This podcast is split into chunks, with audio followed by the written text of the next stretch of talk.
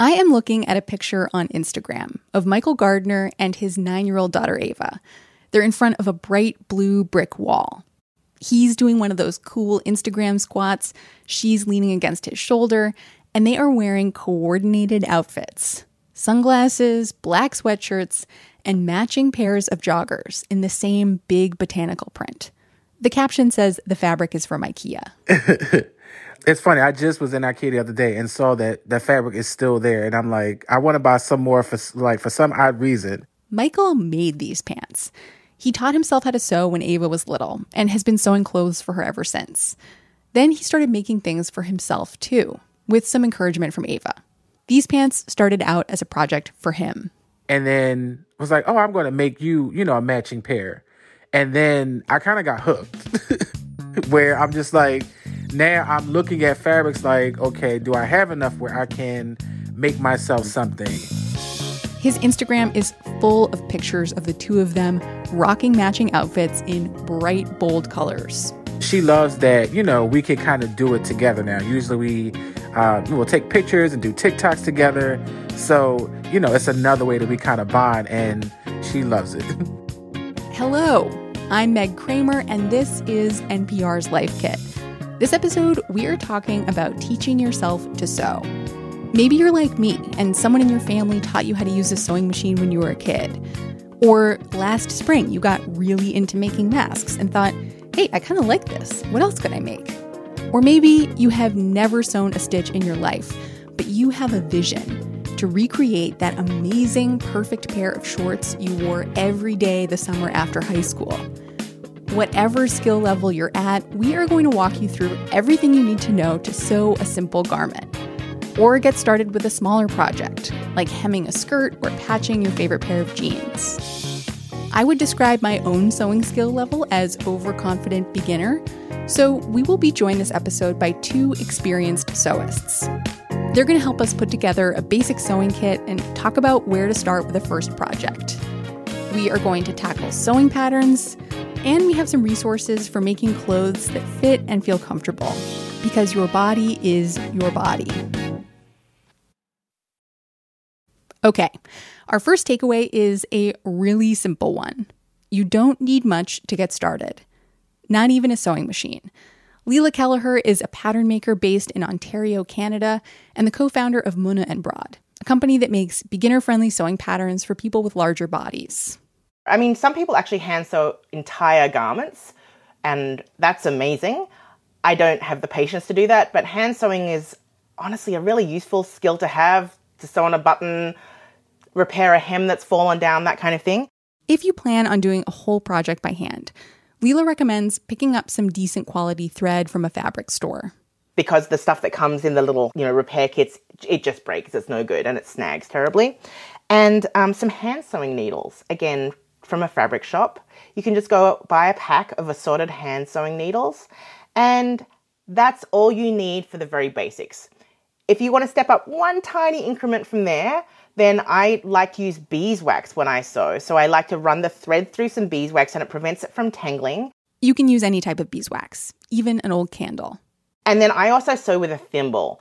It's either a metal or sometimes a leather um, protector for the end of your finger so that when you're pushing the needle through the fabric, you don't make a hole in your finger. And so if you're going to do a lot of hand sewing, I would definitely recommend learning to sew with a thimble. But if it's just the occasional button, it's really unnecessary. One useful stitch for sewing garments by hand is called the back stitch. Leila recommends learning another one too the invisible stitch. So you can use that for hems, you can use that for a seam that's popped open, any kind of little repairs, and basically you can't see it. There are a ton of tutorials on YouTube that can walk you through the steps for all kinds of hand sewing stitches. You're also going to want a pair of fabric scissors, which are sharper than the kind you use to cut paper. Leila recommends an inexpensive pair from the fabric store and you'll need an iron and an ironing board. Okay, what if you're ready to make the leap into sewing with a machine? So, my number one recommendation for sewing machines for everybody is a vintage mechanical sewing machine. That's instead of a computerized sewing machine with a ton of programmable features. You can likely ask around your friend group or family, and somebody might have one they're not using. And you could say, you know, I'm thinking of trying out some sewing. Do you have a sewing machine? that you're not using that I could borrow or have. And really, oftentimes, there is one. Mechanical machines are more affordable and have all the basic features you need. If you want to invest in a fancy computerized machine, go for it. But it's 100% not necessary. One more thing a seam ripper. This is a small, sharp tool that can slice through thread in case you need to unpick your stitches. Because we all make mistakes, and it's, you know, it's just really important to be able to undo them and have a little redo. so, your basic hand sewing kit includes some nice thread, a couple of hand sewing needles, beeswax, a thimble, and a seam ripper, plus a pair of fabric scissors. You could probably pick up all those supplies for about $35. If you don't already have them, you're also going to need an iron and an ironing board. And if you're thinking about getting a sewing machine, look for one that's mechanical. If you do end up buying a sewing machine, start by playing around with a few extra scraps of fabric just to get the feel for it. That's what Michael did when he first started out. Just taking scraps and running it through the machine and um, literally spending time with the machine to kind of learn what I was doing because I knew I didn't know what I was doing. Um, so I knew it was going to take time to kind of get to build my confidence up before I just jumped straight into um, using really nice fabrics. Okay, yeah. What about fabric? Nice fabric can be really expensive. When Michael was first learning how to sew clothes for his daughter Ava, he practiced by working with what he already had. Upcycling is basically taking something that already exists. It could be something old from your closet, or even if you decide to thrift something from the thrift store. You're taking something that's already existed, maybe old, a little worn, and you're creating something completely new from it. One note here if you're looking to upcycle something from a thrift store, buy clothes in your own size. Everyone deserves to score amazing vintage finds that fit their bodies. Other things to look out for when you're picking fabric. Check whether it's knit or woven. Knit fabric tends to be soft and stretchy, like t shirt material, and you need a special needle to sew with it. Woven fabric, like cotton, canvas, or linen, might be easier for beginners. You might also want to do some research on how different materials feel and move, and what would feel good for you. Personally, I try to only sew with natural fibers. So that's cotton, linen, wool, silk, those are the fabrics that I um, gravitate towards. I like the way they feel on my body. They're a bit more sustainable, they're biodegradable. If you're thrifting fabric or repurposing something like a sheet or tablecloth, there is a way to try to figure out what it's made from. It's called a burn test. So, generally, you, you just cut a sliver off and you um, set it on fire in a safe space.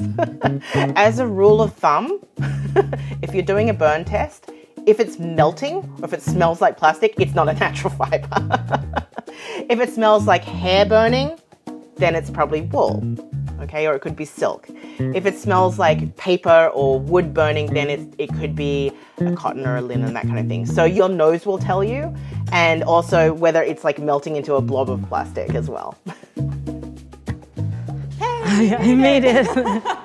Hi, oh my God it was gosh. such In the middle of April, I met up with our producer, Liam McBain, at Fab Scrap, a textile recycling center in New York. I would just um, encourage us both to embrace the feeling of being overwhelmed because I think that's okay. what's going to happen. After getting all this advice from Leila and Michael, Liam, who has never sewn before, decided he wanted to try making something for himself. Fab Scrap makes some of its recycled material available for reuse, and we were there to shop for fabric by the pound.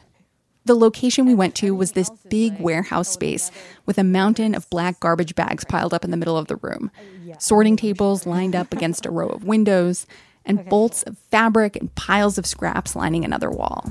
I feel like I found some blue fabric I like. Oh, let me see. I want your opinion on this. Okay. Oh, you know what I think might be a challenge with this? You see, it's kind of see through. Yeah. Oh, mm. there's something similar over here, too. Okay. Ooh. It's very slightly stretchy, which. Ooh, yes. This is kind of what I was looking for in that other one, but it's not see through. Yeah, you see how Liam ended up with a navy blue woven fabric with a little bit of stretch in it. His plan was to make a pair of elastic waist shorts.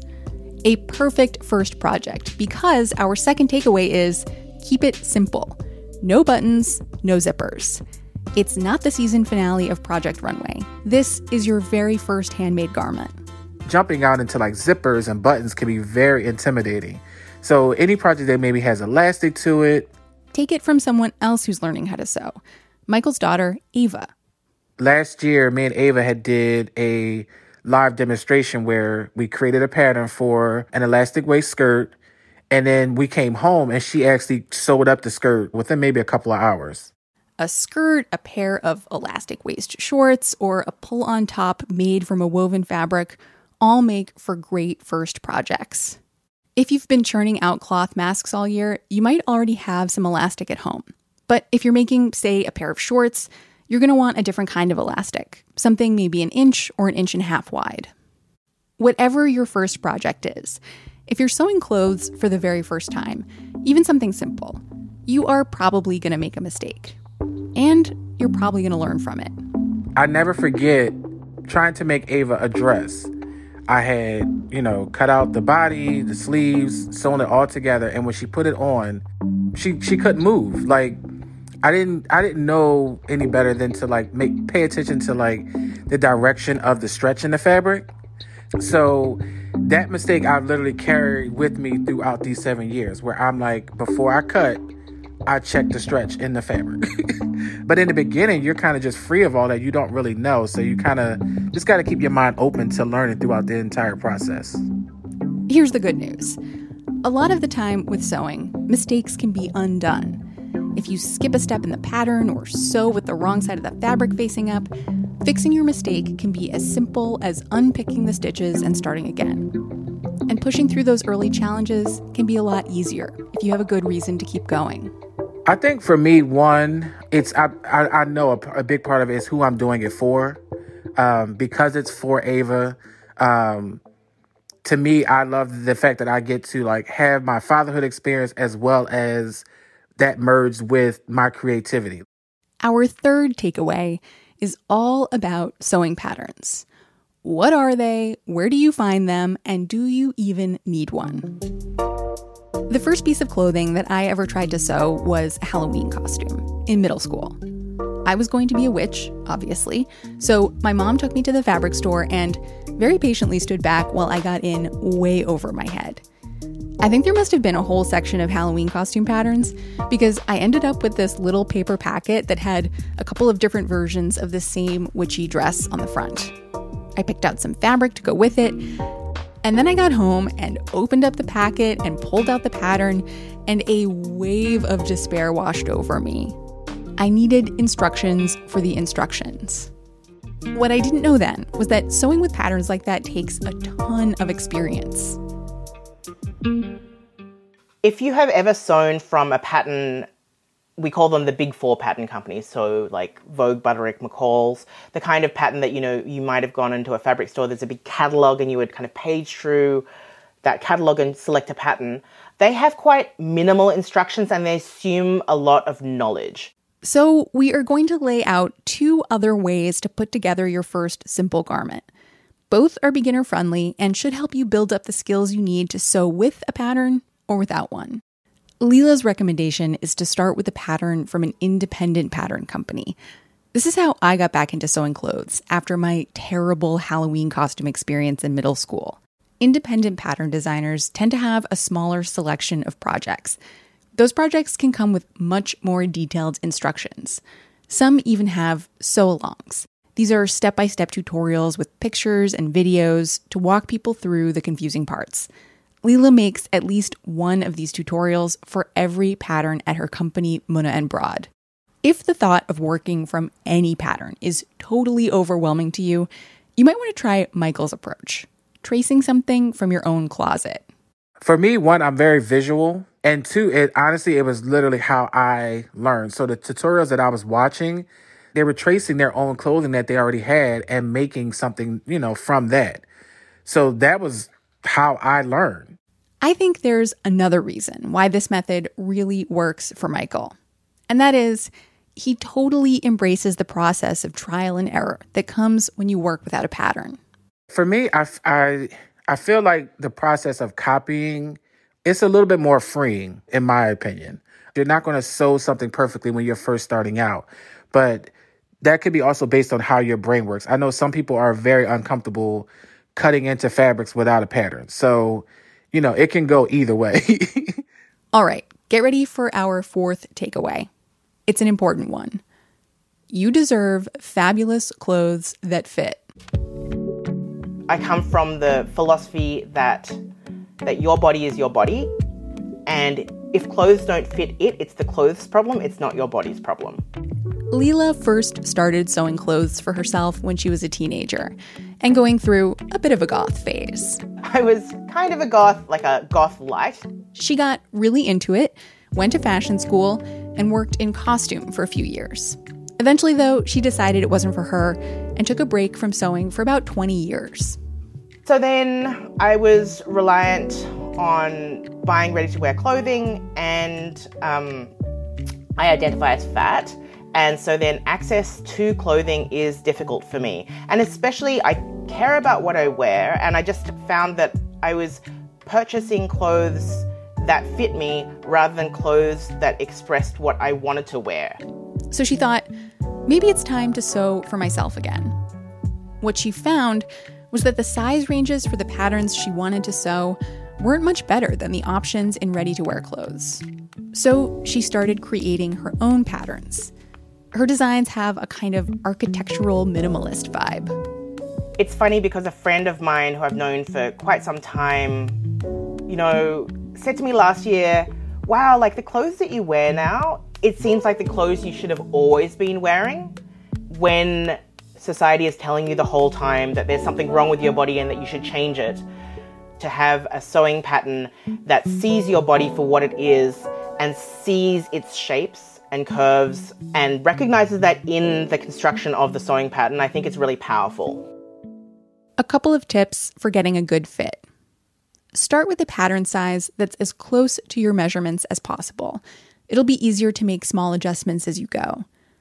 If you're taking your measurements for the first time, there are a bunch of tutorials on how to do that on YouTube.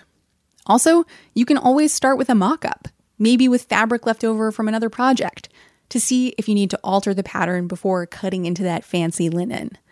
Leila also recommended a couple of resources for queer or gender expansive sewists who want to try sewing with patterns that haven't been made with their bodies in mind.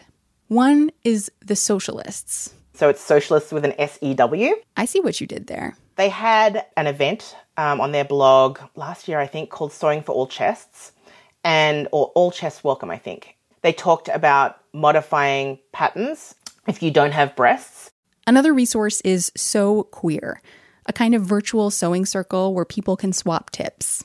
Perhaps if you wear a binder, for example, there might be other people on the sewing chat who also wear a binder and have modified maybe the same pattern that you're interested in to fit their gender expression and to fit their body. This brings us to our fifth and final takeaway, and that is find your community. Michael and Leila both talked about how important the sewing community on Instagram has been for them. For Leila, that started when she discovered Instagram hashtags for things like plus size sewing, curvy sewing, and fat sewing. And I found that really empowering for myself. I think also just to see the garment that you're thinking of sewing on somebody else who has a body that's similar to yours can give you an idea about how it's going to look on your body. And I think that's a really valuable resource. My version of this is a group chat with other friends who sew and knit. We swap pattern ideas, troubleshoot problems together, and share what we're making. Speaking of which, Liam. Hi. the last time we saw each other, we each had an armful of fabric. How did it go? Did you make your shorts? I did make my shorts. It was a struggle, but they're done now, so it's all good. It, it, tell me what happened. Yeah, so I was doing the Michael method. The uh, panels that I cut out were too small, but then I just cut the panels out bigger and it was fine. Can I see them? Will you show them to me? Yes. Okay, hold on. Oh. Okay. Oh. Oh my gosh, that seam looks really straight. Oh, dang. Oh man, they look awesome. Okay, let's recap what we've learned so far. First of all, you don't need much to get started. You probably already have some of what you need, including fabric and clothes to upcycle into something new. If you do need to get supplies, a basic hand sewing kit doesn't cost too much. And you might be able to borrow a sewing machine or find a used one before buying something new. Second, keep it simple. Pick a project without buttons or zippers. Third, whether you're sewing with a pattern or without one, look for a project that comes with a step by step tutorial. Fourth, I'm going to quote Leila on this one your body is your body. And if clothes don't fit it, it's the clothes problem, it's not your body's problem. Figuring out a good fit might involve some trial and error. It's all part of the process. Our final takeaway find your community. There are probably a whole bunch of people out there trying to figure out the same things you are. And here's a little bonus tip courtesy of Michael's daughter, Ava, that's going to come in handy when you're ready to show the world what you made. Confidence is key for her. So usually once she kind of puts something on out loud, she'll say exactly how she feels. I feel beautiful or uh, you know, I love this, especially if it if it, if she can spin and twirl in it, like that's that's gonna like really do something for her. I think too, she would say like be proud, like making sure that you know you're you know feeling good and proud of yourself and and giving yourself credit for what you're actually doing is like very important. Ava Gardner, she's got it figured out. For more Life Kit, check out our other episodes. We have one about building a conscious closet. You can find those at npr.org slash lifekit. And if you love Life Kit and want more, subscribe to our newsletter at npr.org slash lifekit newsletter. If you've got a good tip about sewing or otherwise, leave us a voicemail at 202 216 9823 or email us a voice memo at lifekit at npr.org. This episode was produced by Liam McBain. Meghan Keane is the managing producer. Beth Donovan is the senior editor. Special thanks to Felipe de Oropeza. Our digital editors are Beck Harlan and Clare Lombardo, and our editorial assistant is Clare Marie Schneider. I'm Meg Cramer. Thanks for listening.